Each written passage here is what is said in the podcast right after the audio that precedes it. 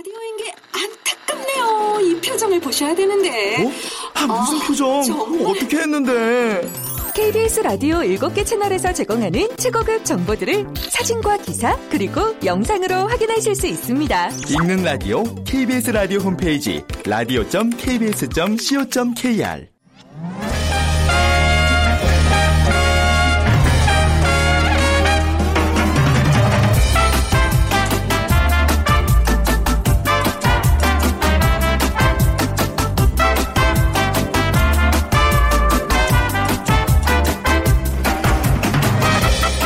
안녕하세요. 빅데이터로 보는 세상 아나운서 최현정입니다. 여러분 지금 저희 방송 듣고 계시는 거죠? 어떻게 듣고 계세요? 집이나 차에서 라디오 통해서 들으시나요? 아니면 요즘 또 KBS 콩 앱 다운받아서 스마트폰을 통해서 듣고 계신 분들도 많더라고요. 자, 이렇게 콩 애청자들이 많이 늘고 있는 추세인데요. 스마트폰은 이제 점점 라디오를 대신하고 있습니다. 네, 이것뿐만이 아니죠. 지갑을 들고 나오지 않아도 그럭저럭 지내야겠지만 스마트폰을 들고 나오지 않으면 바로 스마트폰을 찾아 달려가는 시대. 시계도 지갑도 손전등도 대신하게 됐습니다. 상황이 이렇다 보니까 이런 말이 또 생겼더라고요. 스몬비. 스몬비 혹시 들어보셨는지요? 스마트폰에 정신이 팔려 영혼 없는 좀비 같다는 스마트폰 좀비라는 의미입니다. 거리에서 만나게 되는 스몸비. 사람도 차도 아랑곳하지 않기 때문에 사고 위험도 높습니다. 자, 잠시 후 빅데이터가 알려주는 2030 hot trend 시간에 스몸비라는 키워드 분석해 보고요. 또 세상의 모든 빅데이터 시간에는요. 40대 직장인이라는 주제로 자세한 얘기 나눠보겠습니다. 자, 오늘 빅퀴즈 먼저 드릴게요. 이것이 길면 보은 지방의 색시들이 들창을 열고 눈물을 흘린다는 옛말이 있습니다. 보은 지방은 대추가 많이 나는 지역으로 대추가 시집갈 혼수를 마련하는 유일한 수단이라고 합니다. 그래서 이것이 길어지면 이 대추가 제대로 열리지 않게 되죠. 반대로 이것이 짧으면 북한의 관북 지방 갑산 색시들은 3대를 흔들며 눈물을 흘린다고 합니다. 이것이 짧으면 3이 덜 자라고 3배 몇 필에 오랑캐에게 몸이 팔려 가야 하기 때문입니다. 자, 이것이요. 6월 하순부터 7월 하순까지 한반도를 거쳐 북상하고 이후에 소멸되는데 음, 고온다습한 열대 기류가 들어와 지역적으로 집중 호우를 내리고 이것이 끝나면 본격적인 여름 날씨가 됩니다. 이- 좀 문제가 좀 어려운데요. 그냥 들으시면 아실 거예요. 1번 태풍, 2번 천둥, 3번 번개, 4번 장마. 네, 7월 하순부터 7월 하순까지 예, 한반도에 오는 집중호우를 내리는 바로 이것. 1번 태풍, 2번 천둥, 3번 번개, 4번 장마 중에 고르셔서 저, 저에게 문자 보내주세요. 오늘 당첨되신 분께는 3만 원 상당의 문화상품권 드립니다. 휴대전화, 문자메시지, 지역번호 없이 샵 9730이고요. 짧은 글은 50원, 긴 글은 100원의 정보 이용료가 부과됩니다.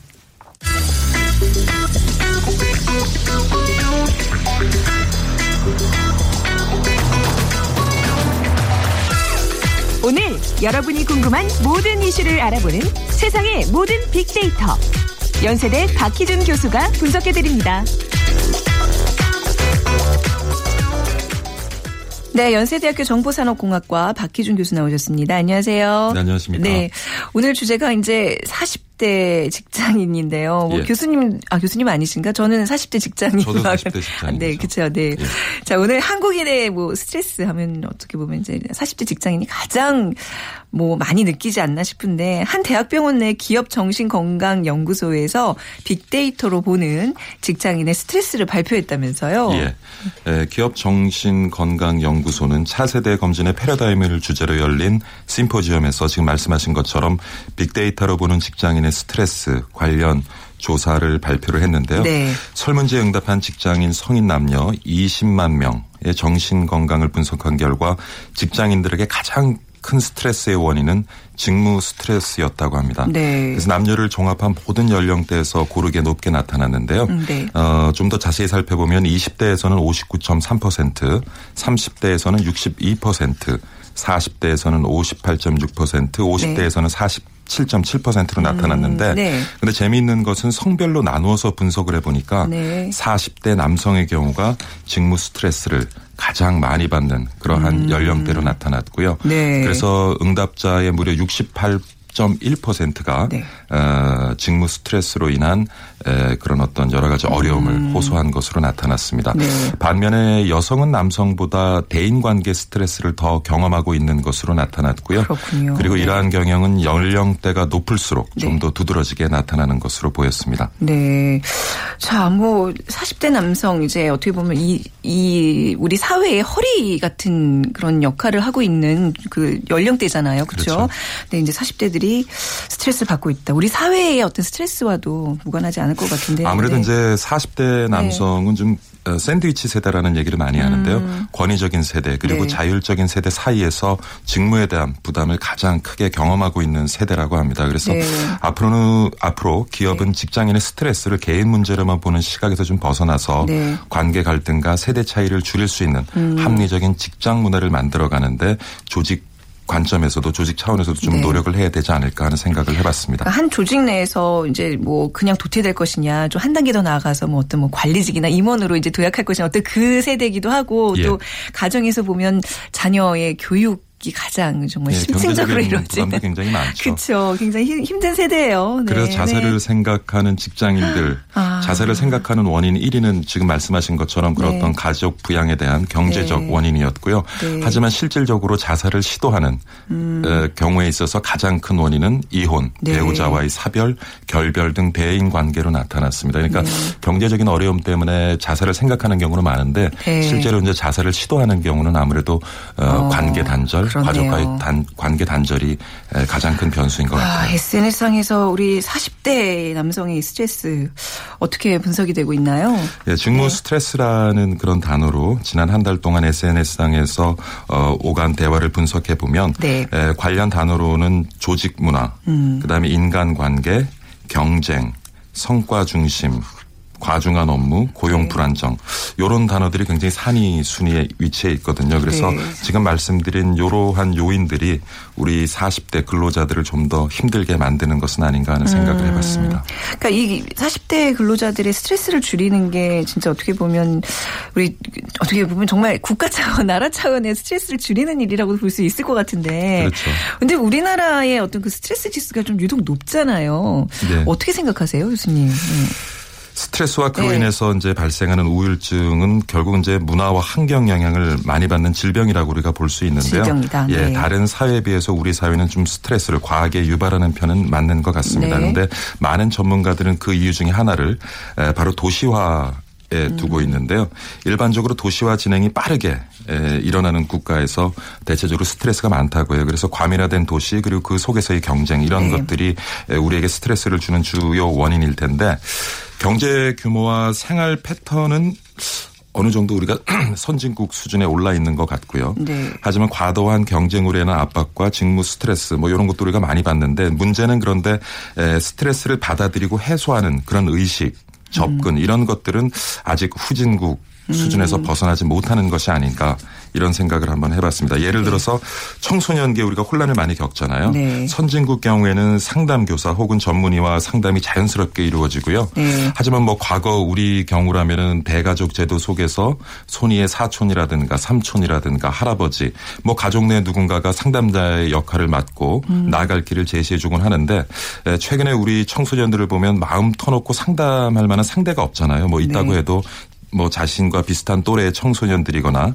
아니면 무책임하고 무별 무분별적인 그런 인터넷 속의 정보들을 통해서 어 많은 이제 문제 해결 방법을 찾곤 하는데 네. 그래서 뭐 청소년기부터 우리가 굉장히 스트레스를 많이 받는 거로 좀 보여지고요.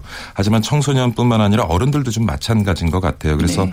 아까 말씀드린 것처럼 사실 우리의 경제 규모라든가 이렇게 여러 가지 생활 패턴 같은 것들은 선진국 수준에 와 있지만 네. 스트레스를 어떻게 받아들이고 그것을 어떻게 대처해서 극복하는지에 음. 대한 의식 수준은 아직까지 우리가 후진국 수준에 머물고 있지 않나 아, 네. 하는 생각을 해봤습니다. 그러니까 지금 40대라고 하면 이제 저를 포함한 그 학교 다닐 때는 뭐 이제 대학교 때는 X세대라고 이제 뭐 약간 각광받는 주목받는 그런 세대였는데 저희도 이렇게 돌이켜 보면 중고등학교 때 왜 5, 60명이 한 반에서 예. 막 석차 매기면서 아주 치열하게 그렇죠. 뭐 지금도 굉장히 입시 경쟁이 치열하지만 저희 때도 만만치 않았거든요. 예. 그리고 또 정말 그 이후에도 정말 터보 엔진을 단 것처럼 앞만 보고 이렇게 달려왔는데 이제 많은 가치들이 변하면서 음. 예. 나를 알아주지 않고 예. 그런 스트레스들이 분명히 해소되지 않고 있고 그렇죠. 예, 이번 사회 문제로 지금 이렇게 또 변형 변질이 되고 있는데 한국인의 직무 스트레스가요 좀 외국에 비하면 좀 더 한것 같아요. 이런 어떤 배경이 있기 때문에 더 하지 않나 그렇죠. 싶은데. 네. 어떤 그 사회가 급속하게 발전해 가면서 그에 따라서 우리 시민들의 의식은 또 음. 발전하지 못한 부분이 있고 그러다 보니까 이제 가치관의 충돌도 많이 일어나고 네. 있고요. 하지만 뭐 외국의 경우도 직무 스트레스는 분명히 존재할 겁니다. 그렇지만 네. 직무 스트레스가 발생했을 때 기업에서 사회에서 그것을 어떻게 대처하느냐는 분명히 우리가 굉장히 차이점이 있는 것 같고요. 음. 네. 예를 들면 이렇습니다. 미국 같은 미국을 중심으로 한 이제 선진국 사회에서는 에, 어떤 그 업무 스트레스로 인한 여러 가지 이제 직장인의 우울증 같은 것이 발생을 하게 되면 네. 에, 전문 상담사를 연결시켜 주죠. 그리고 음. 업무 시간 등도 조정을 해주고 여러 가지 조직 차원에서 이제 관리를 하고 그 비용을 회사가 음. 네. 짊어지게 되는데 그러다 보면 아무래도 이제 근로자들은 자신의 스트레스를 예방 치료하고 그 덕분에 이제 업무에 집중할 수 있는 그런 기회를 갖게 되겠죠. 네. 하지만 우리나라의 경우는 아직 상당히 미흡한 실정이고요. 우리나라에서 직장 내에 스트레스 받는다고 이제 공식적으로 얘기하면 그러면 넌 쉬어. 다른 예. 사람한테 그 업무가 넘어가 고 버리거든요. 맞습니다. 네. 그래서 제가 지금 저 조금 전에 말씀드린 그런 네. 프로그램은 이제 그 employee assistant program이라고 그래서 네. 어, 근로자 지원 프로그램을 대부분의 그러니까 미국 같은 경우에는 상장 한 90%가 그런 프로그램을 아, 직장? 내에서 운영을 하고 있어요. 네. 그런데 우리나라의 경우를 좀 살펴보면은 지금 전체 우리나라 기업의 1%도 되지 않는 것 음. 같아요. 그래서 어 이런 그 스트레스를 단지 어떤 개인의 문제만 보는 것이 아니라 네. 이것을 기업의 문제로 보고 그다음에 또 더 나아가서는 우리 사- 왜냐하면 대충 계산을 해도 지금 한국 성인의 한 절반 정도가 직장인이라고 볼 수가 있거든요. 네, 네. 그렇다면 이건 개인의 문제가 아니고 결국은 우리 사회의 맞습니다. 문제라는 인식이 굉장히 중요한 것 같아요. 그러니까 저도 왜 이런 뭐 EAP 뭐 아까 전에 말씀하신 그런 스트레스 뭐 해소할 수 있는 그런 프로그램들 뭐 뭐 굉장히 없지만 우리 건강 검진할 때 이런 걸 예. 좀 하거든요. 예. 그래서 어떤 의사가 이제 앉아서 이제 뭐 그 질문들을 해요. 그래서 이제 뭐 이렇게 뭐 문답 형식으로 이제 작성해서 내기도 하는데 그것들 보면 내가 여기서 스트레스가 많다고 뭐 상사와의 뭐 관계가 뭐 안 좋으십니까? 어떻게 해야 되지? 이거 괜히 잘못 썼다가는 불이 약간 그런 마음이 있어서 다 그 자체가 좋- 또 스트레스죠. 네, 좋다 좋다 이렇게 다 예. 이렇게 좋은 쪽으로 이렇게 결론을 짓게 되는데 그렇죠. 우리나라는 아직까지 내가 힘들다는 얘기를 직장 내에서는 마음껏 못 하는 것 같 기는 그렇죠. 해요. 그게 네. 또 본인한테 또 부정적인 네. 또 영향을 미칠 수도 네, 있기 때문에. 경쟁력이 좀 떨어지지 않을까라는 우려 때문에 말이죠. 그래도 뭐 아무튼 직장인들 아직까지는 우리 스스로 좀 스트레스를 이겨내야 됩니다. 예. 뭐, 뭐 구조적인 어떤 그런 해결 방안이 없다면 개인의 문제로 이렇게 넘어오는데 어떻게 해야 될까요? 좀 팁 좀 알려주세요. 우선 뭐 사회, 네. 기업 조금 전에 말씀하신 것처럼 그런 경각심을 가지고 어, 구성원의 스트레스에 대처할 수 있는 어떤 에, 구조적인 접근이 필요하기도 하겠지만요. 그 이전에 좀 생각을 해보면 우선 직업, 직장 네. 그리고 내 자신을 좀 분리하려는 노력이 필요한 것 같아요. 어, 직업, 직장과 네. 나를 분리하라. 많은 분들이 직업과 자신을 거의 동일시해요. 맞- 맞아요. 그리고 네. 근데 그 동일성이 너무 강하게 되면 직업으로 받는 스트레스가 더욱 커집니다. 네. 우리가 보통 이런 말 하잖아요. 마음 두는 곳에 상처 있다고. 어. 그러니까 어떤 분들 보면 직장에서 상사와 받은 스트레스, 직장에서 퇴근한 이후에도 네. 동료들과 어울려서 술잔을 기울이면서 또 그- 그걸 곱씹죠. 그러면 오히려 상처가 더 덧날 수밖에 그럼 없거든요. 어떻게? 근데 사실 상처 받은 곳에서 풀어야 된다고 생각을 하거든요. 그러니까 그렇지 않아요? 가장 네. 좋은 해결 방법 우리가 네. 어떤 그 화가 났을 때도요. 그 화가 난 장소만 피해도 굉장히 화를 많이 줄일 수가 있거든요. 음. 그래서 제가 여러분께 드리고자 하는 말씀은 일단 그 내가 하고 있는 일, 네. 직장에서 내가 하고 있는 일과 내 개인적인 삶을 좀 분리할 필요가 있을 것 같아요. 네. 그러니까 퇴근을 하고 난 다음에는 친구들 그리고 음. 가족들과 즐기면서 어떤 나만의 어떤 생활을 갖지 못하면 네. 하루 종일 직장에서 있었던 나쁜 일에 얽매여 가지고 거기서 스트레스 받고 상처 받고 이제 그런 일들이 벌어지게 되는 거죠. 아. 네. 근데 과거에는 사실 우리나라의 빠른 고속 성장을 해오면서 개인과 직장 자기가 하고 있는 일을 일체화 해야 네. 된다는 그런 어떤 압박감에 시달리는 분들이 많이 있었죠. 네. 음. 사회적인 요구도 있었고요. 아까 제가 말씀드린 것처럼 이제 사회가 발전한 만큼 네. 에, 우리가 일을 대하고 스트레스를 대하는 그런 의식도 조금씩 그 문화겠죠. 음, 그게 네. 변해가야 되지 않을까 싶고요. 마지막으로 좀 이거는 또 제가 한 자료에서 봤는데 음. 네. 골프를 가까이 해라. 뭐 이거는 골프라는 운동이 아니라 아, 그래? 예. 첫 글자를 딴 건데 그린입니다. 아. 그린 녹색 자연 그다음에 네. 오는? 악시전 산소죠. 산소. 그다음에 L은 햇볕. 아. 그다음에 F는 friend인데 아, 그래서 골프군요. G O L 예. 그래서 F에서. 좀 아. 늘 그게 일에 매몰되어 있고 그 네. 음. 생각에 젖어 있는 것보다는 퇴근한 다음에는 친구들도 만나고 자연을 벗삼아서 물론 또 이런 얘기하면은 그런 여유가 없으시는 분들은 또 네. 공허하게 들릴 수도 있겠지만 그래도 남은 시간을 쪼개서 네. 좀 이렇게 운동도 하고 친구도 네. 만나고 가족과 시간을 하는 이런 것을 조금 만들어 나갈 때 어떻게 음. 보면 직무 스트레스를 줄일 수 있지 않을까 하는 생각을 해봤습니다. 아, 그렇네요. 그러니까 이제 뭐 직장에서 안 좋은 일 있으면 꼭 직장 상, 뭐 동료들 이렇게 불러다가 밤새 뭐 술 마시지 말고 차라리 진짜 자연산소 햇볕 친구들이 함께 할 수 있는 어떤 여행이나 뭐 예. 가족 간에 어디 뭐, 뭐 이렇게 레저를 즐긴다거나 그런 방법들. 단절할 수 있는 노력이 필요한 것 같아요. 알겠습니다. 오늘 40대 직장인의 이야기 남 얘기 같지 않게 오늘 좀 그렇죠. 다 들어봤습니다. 네. 예. 오늘 말씀 감사합니다. 네, 감사합니다. 연세대학교 정보산업공학과 박희준 교수였습니다.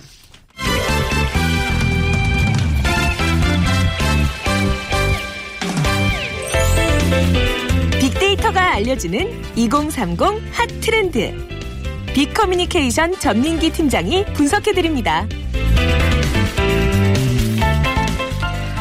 네, 빅커뮤니케이션 전민기 팀장 나오셨습니다. 안녕하세요. 네, 반갑습니다. 네. 전민기입니다. 네, 오늘 빅퀴즈 부탁드릴게요. 네. 이것이 길면은 보온 지방의 색시들이 들창을 열고서 눈물을 흘린다는 옛말이 있습니다. 음. 네. 보온 지방은 대추 특산지죠. 그래서 네. 대추가 시집갈 혼수를 마련하는 유일한 수단이라고 하는데 음. 그런데 길어지면 대추가 제대로 열리지 않아서 그렇습니다. 네, 네. 6월 하순부터 7월 하순까지 한반도를 거쳐서 북상하고 이후에 소멸되는데요. 고온 다습한 열대 기류가 들어와서 지역적으로 집중호우를 내리고 음. 또 비가 없거나 비가 적은 날씨는 마른 이것이라고 합니다. 네. 이것은 무엇일까요? 1번 태풍, 2번 천둥, 3번 번개, 4번 장마. 네. 저희가 어제 이것철 해서 네. 이제 분석을 해드리면서 어떻게 또 이겨낼 수 있는지 분명히 이제 시작이 됐어요. 어제 어, 정말 예보대로 오후에 딱 비가 내리더라고요. 많이 왔죠. 네, 네.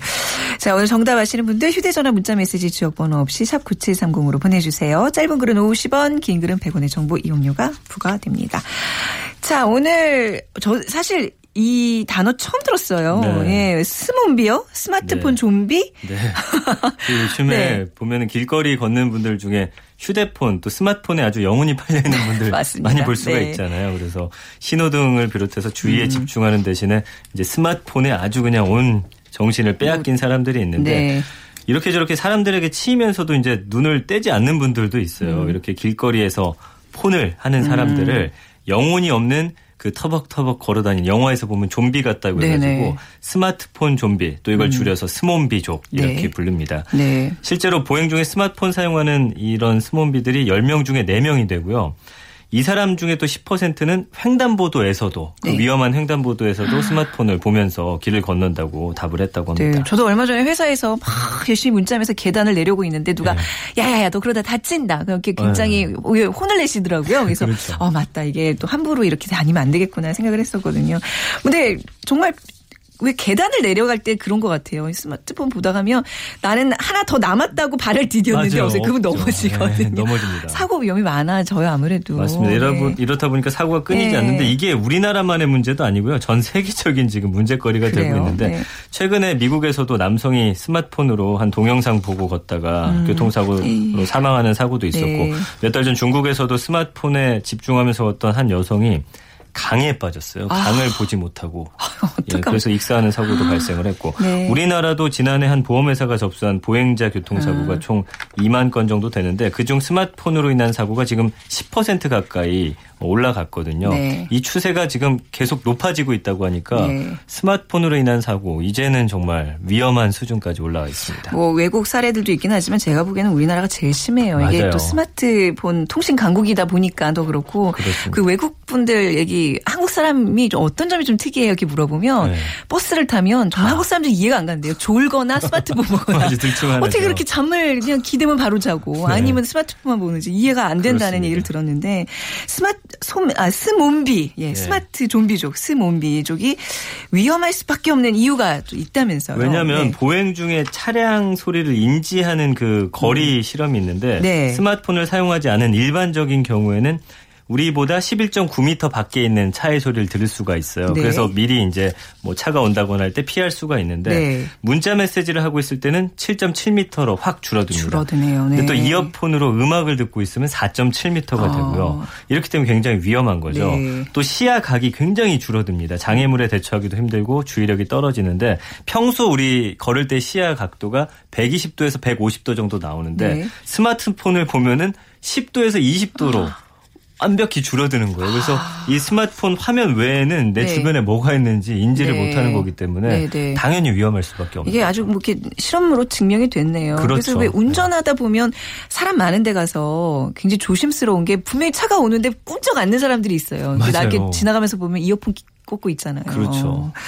자, 스마, 스마, 그러니까 뭐 휴대전화, 특히 이 스마트폰으로 근데 요즘은 워낙 다양한 업무들도 다 보고 뭐 안. 되는 게 없잖아요. 네. 그래서 더 그런 것 같은데 휴대폰에 대한 SNS의 언급을 보면 그 이유를 알 수 있다면서요. 그렇죠. 뭐 네. 휴대폰, 핸드폰, 스마트폰에 음. 대한 SNS에서 언급량이 한 달 평균 한 54만여 건으로 굉장히 많이 언급이 됩니다. 지난 석 달 동안도 160만 건 정도 언급이 됐는데 연관어 1위가 사진이에요. 휴대폰인데. 네. 그리고 2위가 배경화면, 네. 음. 3위가 SNS, 4위 인터넷. 뭐 이런 식으로 가다가 통화는 10입니다. 사실 요즘- 원래의 기능을 잃었다고 볼 요즘 휴대전화로. 통화하는 사람이 굉장히 드문 것 같아요. 예. 그죠?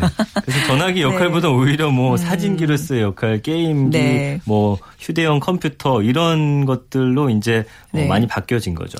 이런 거는 자꾸 얼마나 위험한지 그러니까 각종 실험들을 통해서 좀 경각심을 깨우는 일밖에 없어요. 예, 일본에서 네. 이런 실험했다면서요. 네. 도쿄에서 가장 붐비는 게 시부야역 교차로인데 네. 일본의 성인 남성 1,500명이 네. 동시에 이 스마트폰을 사용하면서 길을 건너는 가상 실험을 했거든요. 네, 네. 신호등이 녹색불로 바뀌니까 이제 굉장히 혼란에 빠집니다. 네. 보행자끼리 충돌하고 아. 길바닥에 넘어지고 스마트폰 떨어뜨리기도 하고요. 녹색불이 켜져 있는 46초 동안 무사히 건널목을 걷는 사람이 547명. 그러니까 전체 보행자의 3분의 1밖에 그러네요. 안된 거예요. 네. 이것도 뭐 우연히 그냥 서로 안 마주쳐서 그냥 지나간 거지. 안 네네. 그랬으면 부딪히는 거거든요. 실제로 국내에서도 걸으면서 스마트폰 사용하다가 교통사고 난 경우가 벌써 재작년이 이제 1,100건이었는데 지금 올해가 이제 반도 안 지났는데 벌써 넘어섰고요. 네. 5년 전보다는 무려 2.5배나 증가한 수치이기 때문에 음. 이거는 뭐 명확하게 수치로 다 증명이 되는 거죠. 그러니까 네. 제가 보기에는 뭐 음주운전 이런 얘기 뭐 하는지만 음주운전보다 더 위험한 것 같아요. 왜 전민기 팀장도 너무 급한 문자 막 네. 운전 중에 하다 보면 좀 아찔할 때 많잖아요. 아찔할 때 그죠? 많아요. 네. 그래서 휴대폰 하면서 또 운전하시는 분들 이게 사실은 가장 그렇죠. 위험합니다. 네. 자, 뭐 외국의 경우도 이제 이런 휴대폰 좀비들 때문에 고민이 많다고 하는데 대책들을 많이 내놨네요. 그러다 볼까요? 보니까 네. 휴대폰을 보면은 횡단보도에서 사람들이 시야가 좀 밑으로 떨어져 있잖아요. 아무래도 고개를 숙이고 있으니까. 그러니까 길바닥 신호등이 등장을 했습니다. 길바닥에 바닥에 신호등을 깔아요. 네, 그래서 유럽 같은 경우는 특히나 더 위험한. 게 네. 이길 사이에 그 트램이라고 해서 네.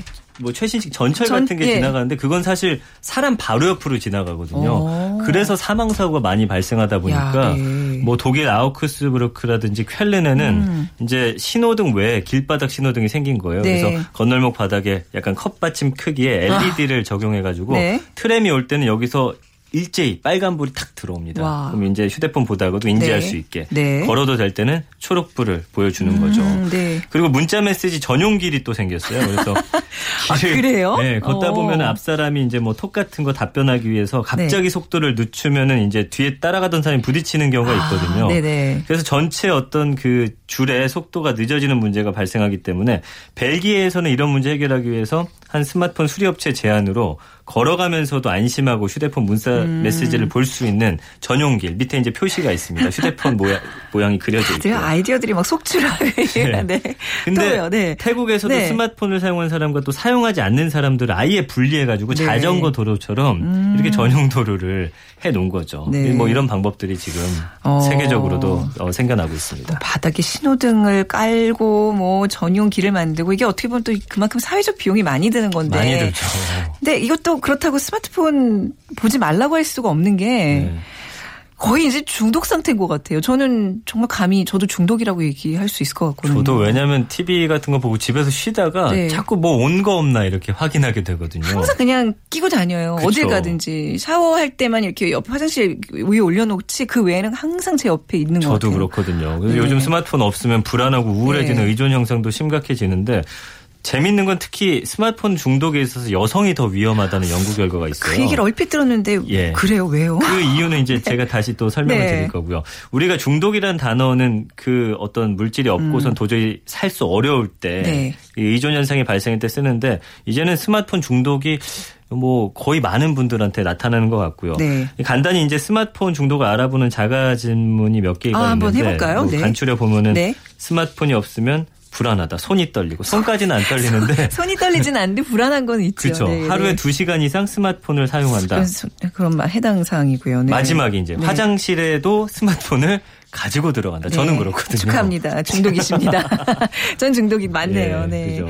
하루에 평균적으로 네. 스마트폰을 얼마나 사용하고 있나요? 한 대학교 이제 의대 연구팀이 남녀 학생 1236명을 분석을 해 봤더니 스마트폰을 하루 4시간 이상 사용하는 사람이 남성은 29%, 네. 여성은 54%입니다. 음, 여성이 스마트폰을 많군요. 예, 많이 사용한다는 이야기인데 네. 또 성별로 스마트폰의 주 사용 용도를 따져봤더니 남성은 SNS 오락, 인터넷 검색 이렇게 골고루 사용하는데 음. 네. 여성은 절반 넘게 SNS로 사용하는 걸로 나타났어요. 그래요? 예. 오. 또 언제 어디서 주로 사용하는지 봤더니 이것도 남녀 차이가 있습니다. 네. 남성은 스마트폰을 주로 쉬는 시간에 사용하는데 여성은 대화하거나 이동할 때 특히 자기 전에 음. 네. 사용하는 비율이 높다는 걸 알 수 있어서 네. 어떤 의존도나 중독성에 있어서 아, 여자들이 굉장히 많이 빠져들고 있다 이런 거죠. 그렇군요. 저는 주로 쇼핑, 뭐 은행 음. 업무, 그다음에 뭐 기사 검색 뭐 이런 걸 많이 하는데, 네. 근데 어 그렇군요. 좀 여성분들이 조금 더 이렇게 집중적으로, 음. 그러니까 쉬는 시간에 하지 않고 그렇죠. 이렇게 좀 맞아요. 피해야 할 시간에 뭐 자기 네. 전에나 대화 중에 이동할 때 이런 데는 사실 하면 안 되는데 음. 그래서 중독 성향이 더 강하다. 근데 뭐 스마트폰 사용 시간이 길다 보면 아무래도 그만큼 의존성이 더 크다고 볼 수 있는 그럴 거잖아요. 수밖에 네. 없겠죠. 스마트폰 의존도가 남녀 모두 이제 사용 시간이 네. 길어질수록 증가하는 양상을 보였고요. 사용 패턴에 따라서 의존도가 달라졌는데 SNS를 주로 사용하는 경우에는 중독성이 굉장히 높았어요. 음. 네. 그런 이유 때문에 여성의 스마트폰 의존도가 남성에 비해 10% 높았고 특히 의존도가 높을수록 네. 불안감이 함께 커진다는 그럼요. 네. 결과가 나왔어요. 네. 스마트폰 의존이 심할수록 정상 범위를 벗어난 불안증을 겪는 위험이 여성이 9%, 남성이 7%로 네. 여성이 더 높은 걸 알 수 있고 네. 스마트폰 의존도가 정신 건강에 좋지 않은 영향을 뭐 미칠 수 있다는 건 여러 가지 연구 결과로도 지금 증명이 되고 있습니다. 네. 근데 스마트폰에 여성이 더 취약한 이유가 따로 있을까요? 원래 이제. 중독이라고 네. 하면 네. 남자가 대표적이었어요. 술이라든지 뭐 흡연, 아. 컴퓨터 게임, 도박. 네네. 대표적인 게 이제 남자들이 중독이 많이 그렇죠. 됐었는데 네, 네. 또 첨단 기계나 기술에 대한 집착이나 중독 현상도 주로 남성의 문제였다면 네. 스마트폰에서만큼은 이야기가 좀 다른데 음. 아무래도 여성이 남성에 비해서 어떤 사회적인 관계망을 유지하는데 관심이 더 높고요. 네. 언어의 재능도 남자보다 더 뛰어나고 아, 어떤 관계 또 언어 예. 이런 면에서 여, 여성들이 좀 앞서 있기 때문에 그렇죠. 아, 이게 또 그래서 다- 스마트폰의 SNS 기능을 더 많이 활용할 가능성이 높다는 거예요. 이거 어디까지나 뭐 전반적으로 그렇다는 거지 음. 네. 남녀 불문하고 SNS에 빠지면은 음. 스마트폰에 중독될 확률은 그만큼 더 높아진다는 걸 알 수가 있습니다. 네. 자, 근데 스마트폰 때문에 이제 새로 생겨나는 것들도 많지만 정말 우리가 알게 모르게 무섭게 사라지는 것들이 많더라고요. 맞아요. 짚어볼까요? 이 네. 음. 스마트폰 때문에 사라지는 것들이 특히나 많은데 네. 뉴욕타임스가 이제 휴대폰 때문에 얼마 안가 사라질 물건 10가지를 발표를 했거든요. 음. 네. 손전등이 있고요.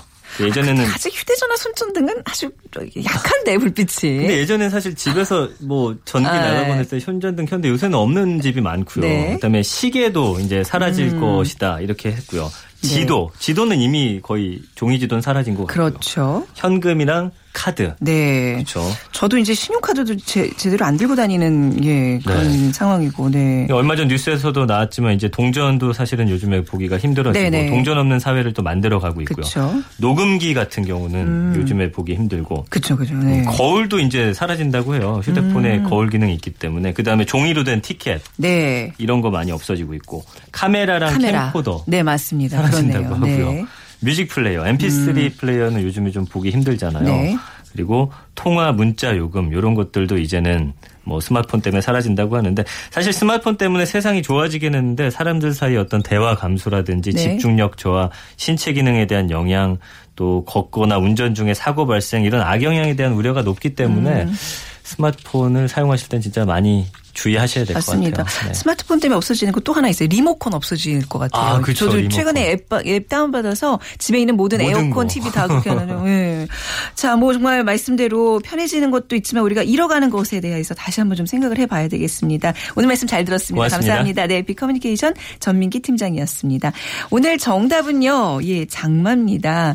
오늘 8 6690님 당첨되셨어요. 상추 농사 짓고 계신다고요. 장마에 작물 피해 없었으면 하신다는 문자 보내주셔서 저희가 문화상품권 보내드리도록 하겠습니다. 자, 빅데이터로 보는 세상 목요일 순서 마무리할게요. 내일 오전 11시 10분입니다. 지금까지 아나운서 최현정이었습니다. 고맙습니다.